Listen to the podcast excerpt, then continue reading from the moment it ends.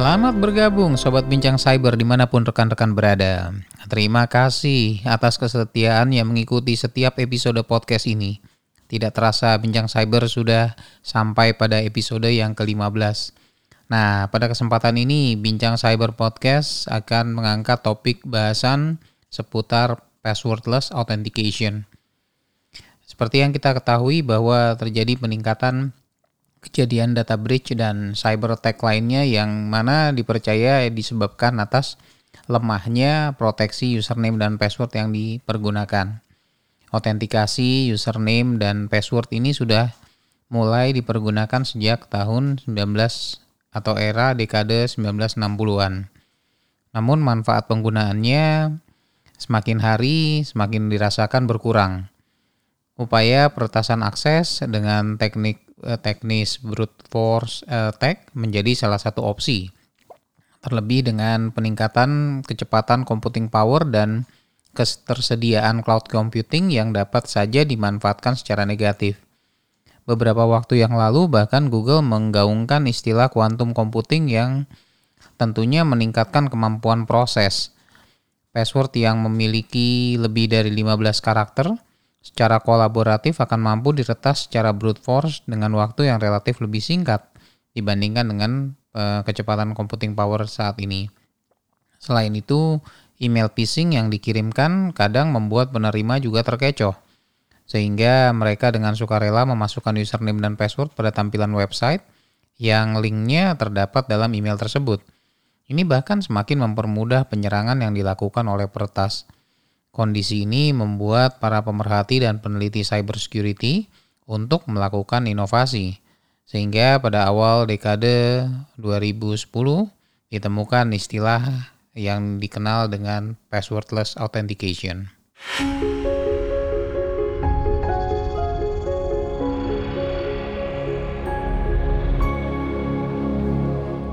The Identity Dev Resource Center melaporkan di tahun 2017 terjadi setidaknya 1.293 kejadian data breach. Jumlah ini merupakan peningkatan sebesar 46% dibandingkan kejadian yang terjadi pada tahun 2016. Penelitian lain terhadap kejadian data breach di tahun 2017 juga menyebutkan bahwa kerugian rata-rata sebagai akibat dari kebocoran data mencapai 3,62 juta dolar. Hasil penelitian yang dilakukan oleh Verizon di tahun 2017 memberikan hasil yang cukup mengejutkan, bahwa 81% kebocoran data yang terjadi adalah disebabkan atas lemahnya password sehingga dapat dikuasai oleh peretas. Fernando Corbato adalah yang pertama kali memberikan istilah username dan password di tahun 1960-an, memberikan statementnya kepada The Wall Street Journal. Fernando menyatakan bahwa penggunaan password semakin hari semakin menciptakan kebingungan Hal ini disebabkan oleh meningkatnya jumlah perangkat ataupun situs yang memerlukan tahapan autentikasi. Kondisi ini berakibat langsung terhadap peningkatan signifikan terhadap jumlah varian username dan password untuk setiap pengguna. Melalui hasil penelitian yang dilakukan oleh LastPass, vendor aplikasi password manager, di situ disebutkan bahwa rata-rata pengguna memiliki setidaknya 191 password atas perangkat dan aplikasi. Dan jumlah ini bahkan meningkat terus dari waktu ke waktu. Bisa dibayangkan betapa besar effort yang perlu dilakukan untuk tetap menjaga kualitas password yang sesuai dengan standar yang disarankan. Seperti misalnya jumlah karakter, alphanumerik dan mixed case, serta penggantian password secara rutin. Karena kondisi jumlah dan kebutuhan standar yang tinggi, ini kemudian menciptakan kompleksitas baru dan terus meningkat. Sementara di sisi lain, manusia tidak seluruhnya mampu mengingat deretan kombinasi username password sebanyak itu. Akhirnya, bagi beberapa orang beralih pada penggunaan aplikasi penyimpanan yang dikenal dengan istilah password manager. Lebih buruk lagi, sebagian lainnya mempergunakan satu atau dua password yang kompleks namun sama kepada lebih dari satu akun. Penggunaan satu password yang sama atas lebih dari satu akun memungkinkan terjadinya yang disebut dengan cascade effect, yang artinya kebocoran pada akses yang pada satu akun akan berpotensi terjadi pada akun yang lainnya pada saat yang bersamaan.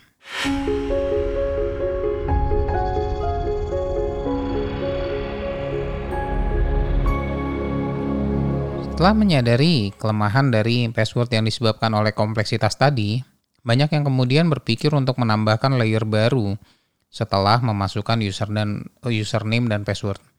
Ini kemudian diberikan istilah dengan sebutan multi-factor authentication. Bincang Cyber mengangkat topik mengenai hal ini pada episode podcast yang ke-13 yang lalu. Username dan password adalah merupakan first factor authentication. Kemudian second factor authentication merupakan one-time PIN yang bisa diperoleh melalui software authentication seperti misalnya Google Authenticator atau Auth. Third hingga fifth factor authentication, yang ketiga hingga yang kelima faktor authentication bisa menjadi step selanjutnya. Meski kebanyakan authentication hanya sampai pada tahapan two factor authentication, namun perbedaan dari masing-masing faktor authentication bisa kita simak pada episode ke-13 yang lalu. Meski boleh dibilang boleh dikatakan bahwa multi-factor authentication lebih aman dari hanya mengandalkan username dan password, tapi tidak berarti hal ini menjanjikan solusi yang paling aman. Sebagai contoh pada tahun 2017 yang lalu, 90 email account milik anggota parlemen Inggris diretas melalui mekanisme phishing. Link yang terdapat pada email phishing tersebut mengarah pada situs yang menyerupai situs Office 365 yang kemudian meminta user untuk memasukkan username dan password. Setelah itu, user diminta juga untuk memasukkan OTP pada form yang tersedia. Hal ini sangat mirip dengan permintaan yang biasa ditanyakan oleh situs asli. Setiap informasi yang dimasukkan oleh masing-masing user tadi kemudian dikirimkan secara otomatis kepada situs asli Office 365, lengkap dengan OTP respon yang diterima. Hal ini bisa dipastikan berhasil membobol akun tersebut, termasuk juga file yang tersimpan di cloud uh, bagi setiap pemilik akun. Ya, termasuk juga mengakses informasi konfidensial yang ada di dalamnya. Nah, melalui mekanisme phishing dalam kasus ini, proteksi multifactor authentication yang tersedia ternyata mampu juga dibobol.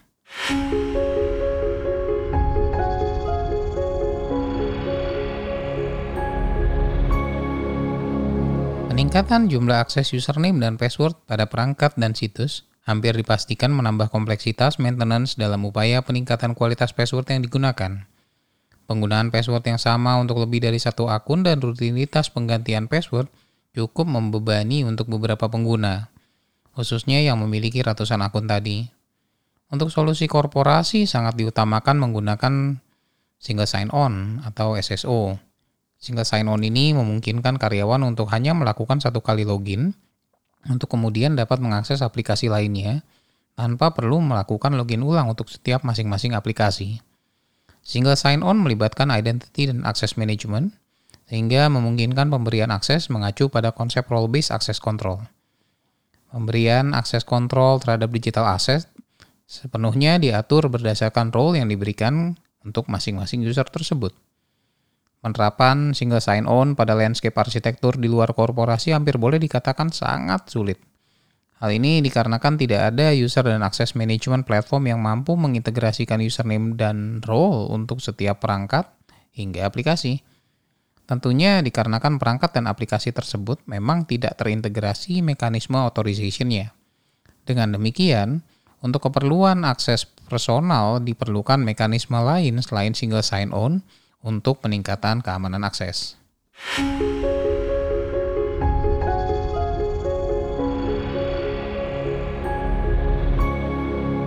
Sobat Bincang Cyber, istilah passwordless authentication adalah bukan berarti memberikan akses kepada pihak mana pun tanpa proses autentikasi atau simpelnya tanpa menanyakan username dan password kemudian langsung membuka akses seluas-luasnya kepada siapa pun.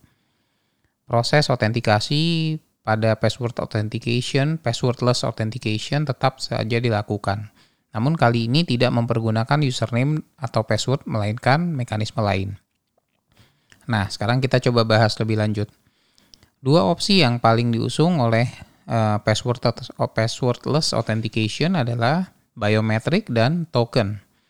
Saya mencoba mengangkat contoh kasus penerapan passwordless authentication pada Windows 10. Penggunaan Windows Hello, sebuah aplikasi yang mengusung autentikasi di Windows 10 dengan memanfaatkan biometric. Windows Hello memungkinkan proses autentikasi melalui biometrik wajah. similar dengan fitur Face ID pada iPhone seri X ke atas. Setelah fitur Windows Hello ini mengenali pengguna sesuai dengan informasi yang tersimpan, akses kemudian langsung diberikan dan pengguna bisa mempergunakan perangkat seperti biasa. Selain dengan metode biometrik, tambahan login dengan PIN sebagai layer kedua juga dapat dilakukan. Microsoft bahkan mengungkapkan bahwa penggunaan Windows Hello dan PIN ini adalah lebih aman daripada penggunaan username dan password. Hal ini dikarenakan private key pengguna yang e, tersimpan di dalam Trusted Platform Module atau TPM hanya akan tersimpan pada perangkat dan tidak akan dikirimkan keluar. Sehingga potensi penyadapan tidak mungkin terjadi. Trusted Platform Module sendiri itu adalah merupakan chip yang tersimpan pada masing-masing perangkat. Selain itu, Microsoft juga memiliki aplikasi Microsoft Authenticator yang dapat berfungsi sebagai layer tambahan yang mengirimkan konfirmasi verifikasi pada perangkat mobile yang kita miliki atas autentikasi yang sedang dilakukan. Nah, di samping biometrik, proses autentikasi juga bisa memanfaatkan layer atau lapisan tambahan yang berupa 6 digit angka atau biasa disebut sebagai token. Token ini merupakan bisa merupakan software atau hardware token Mirip dengan OTP yang dikirimkan melalui SMS, tapi token memiliki tingkat keamanan yang lebih tinggi. Mengapa demikian? Jawabannya sederhana, karena OTP dikirimkan dalam bentuk SMS melalui jaringan GSM. Sementara token digenerate dengan proses matematika kompleks untuk menghasilkan deretan angka numerik yang terus berubah setiap satuan waktu tertentu. Nah, artinya di sini terjadi perbedaan kalau OTP dikirimkan, sementara token diproses melalui perangkat. Jadi tingkat keamanannya bisa lebih dipastikan token jauh lebih baik dalam kasus ini. Nah, karena mekanisme token yang hanya tersedia pada perangkat menekan e, hal ini menekan posibilitas untuk disadap menjadi mendekati 0%. Jadi hampir hampir sangat sulit sekali untuk disadap ya. Jika tadi dijelaskan bahwa token bisa di-generate dari dua sumber, software dan juga bisa hardware. Nah, untuk software token biasa kita pakai token yang di-generate oleh aplikasi Google Authenticator, Auth dan aplikasi serupa lainnya. Aplikasi ini akan menampilkan 6 digit angka token yang akan berubah setiap 30 detik. Nama lain dari token ini adalah time based OTP, time based one time password atau disingkat dengan istilah TOTP.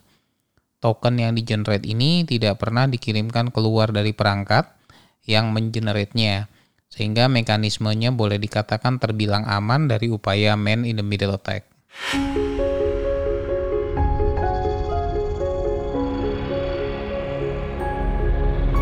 Selanjutnya, selain software token, masih terdapat opsi lain yang lebih aman lagi yaitu hardware token. Spesifikasi hardware token yang paling sering dipergunakan adalah Video 2. Ini adalah spesifikasi terbaru atas eh, as per Januari 2020 dari Video Alliance. Video merupakan singkatan dari Fast Identity Online eh, yang hingga kini sudah mengeluarkan tiga eh, spesifikasi. Spesifikasi yang pertama diberi nama Video Universal Second Factor atau disingkat Video U2F. Spesifikasi kedua diberi nama Video Universal Authentication Framework atau Video UAF. Dan yang ketiga atau yang terakhir ini adalah Video 2. Mekanisme kerja Video 2 adalah dengan memanfaatkan private dan public key. Saat registrasi, private key disimpan pada hardware sementara public key diletakkan pada server. Dalam artian, enkripsi dilakukan dengan asymmetric encryption atau key-nya dipakai untuk atau key yang dipakai untuk mengenkrypt uh, data berbeda dengan key yang dipakai untuk mendekrypt data. Encryption ya, data yang dilakukan oleh server hanya bisa dibuka dengan private key yang tersimpan pada hardware dongle. Inilah yang membuat hardware token cukup imun terhadap serangan man in the middle attack. Dalam penggunaannya, akses yang mempergunakan video 2 ini tidak memerlukan username dan password, namun cukup tindakan pengguna seperti misalnya menekan tombol pada hardware token akan men-trigger proses autentikasi. Uh, menarik dan sederhana ya memang kalau kita lihat, tapi tentunya kita perlu mengeluarkan biaya untuk pembelian hardware token ini dibanding dengan hanya memanfaatkan software token yang gratis. Sehingga kondisi biaya yang perlu dikeluarkan ini kadang membuat beberapa orang menjadi kendala dalam penggunaan hardware token dalam kesehariannya.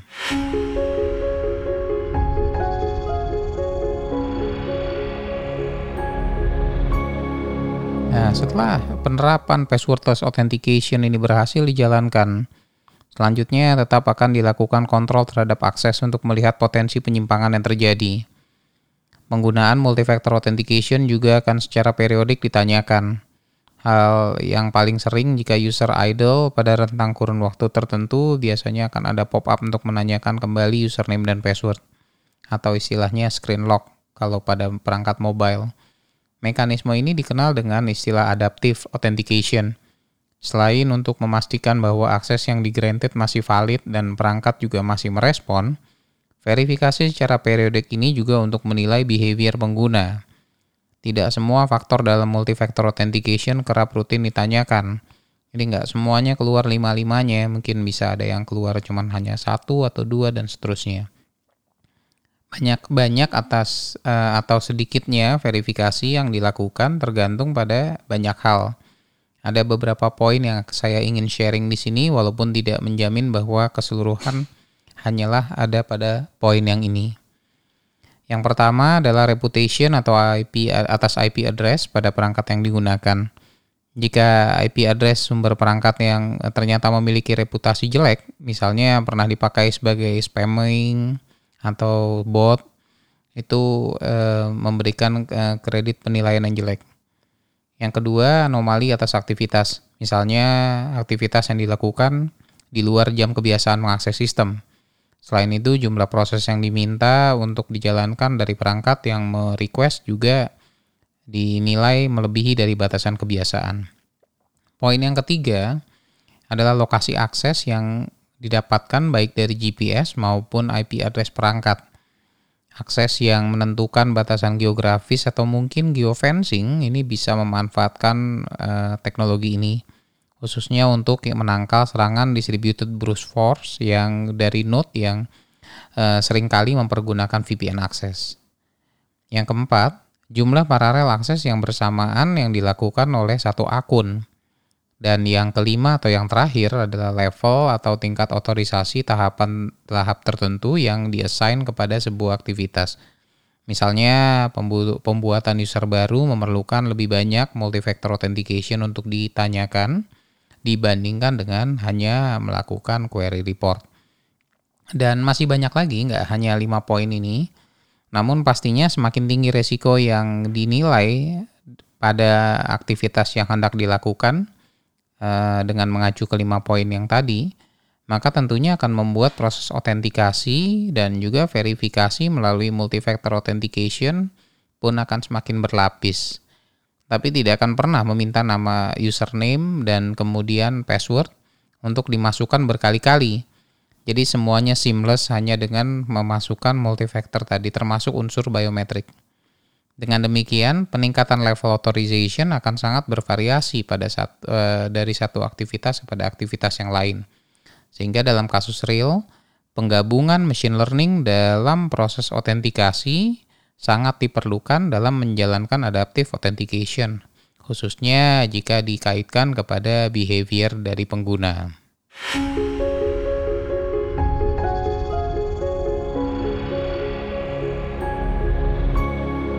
Penggunaan passwordless authentication dipercaya dapat meningkatkan keamanan sekaligus kenyamanan pengguna dalam melakukan akses.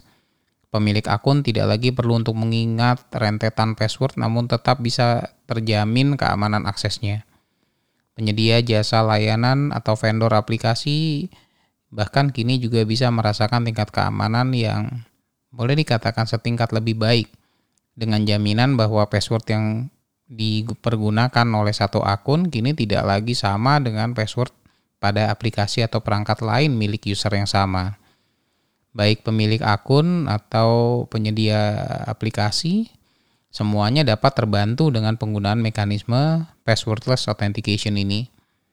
Pengguna yang sekaligus memiliki akun dapat secara cermat memilih mekanisme passwordless authentication-nya. Apakah dengan memanfaatkan biometrik atau dengan mempergunakan token.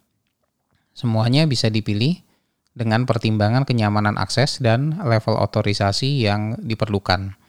Apa pun opsinya, pada akhirnya peningkatan pertahanan akses dan sekaligus peningkatan privasi akan semakin dirasakan oleh semua pihak.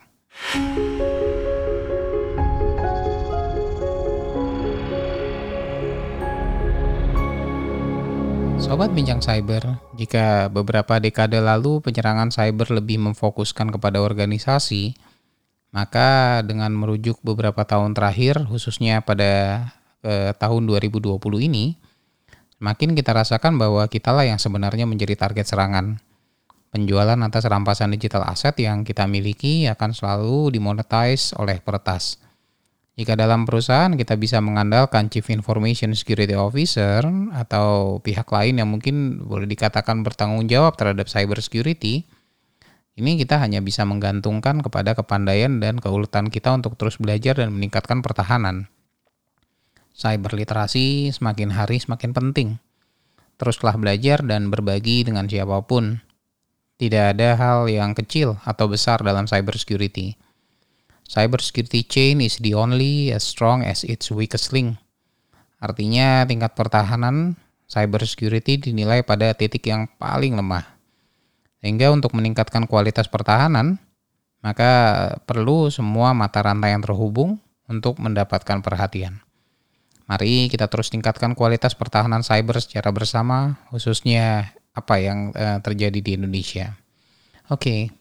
Sobat Bincang Cyber, kita sudah sampai di penghujung episode ke-15 yang membahas tentang passwordless authentication sebagai sebuah era baru. Terima kasih atas pendengar setia dan subscriber podcast ini. Melalui podcast ini, saya hanya bisa memberikan inspirasi, namun keberhasilan yang terwujud melalui cyber safety tidak akan mungkin tercapai tanpa adanya peran aktif sobat semuanya. Saya Faisal Yahya, host Bincang Cyber undur diri, dan terima kasih sudah mendengarkan episode ke-15 ini. Sampai bertemu di episode Bincang Cyber lainnya.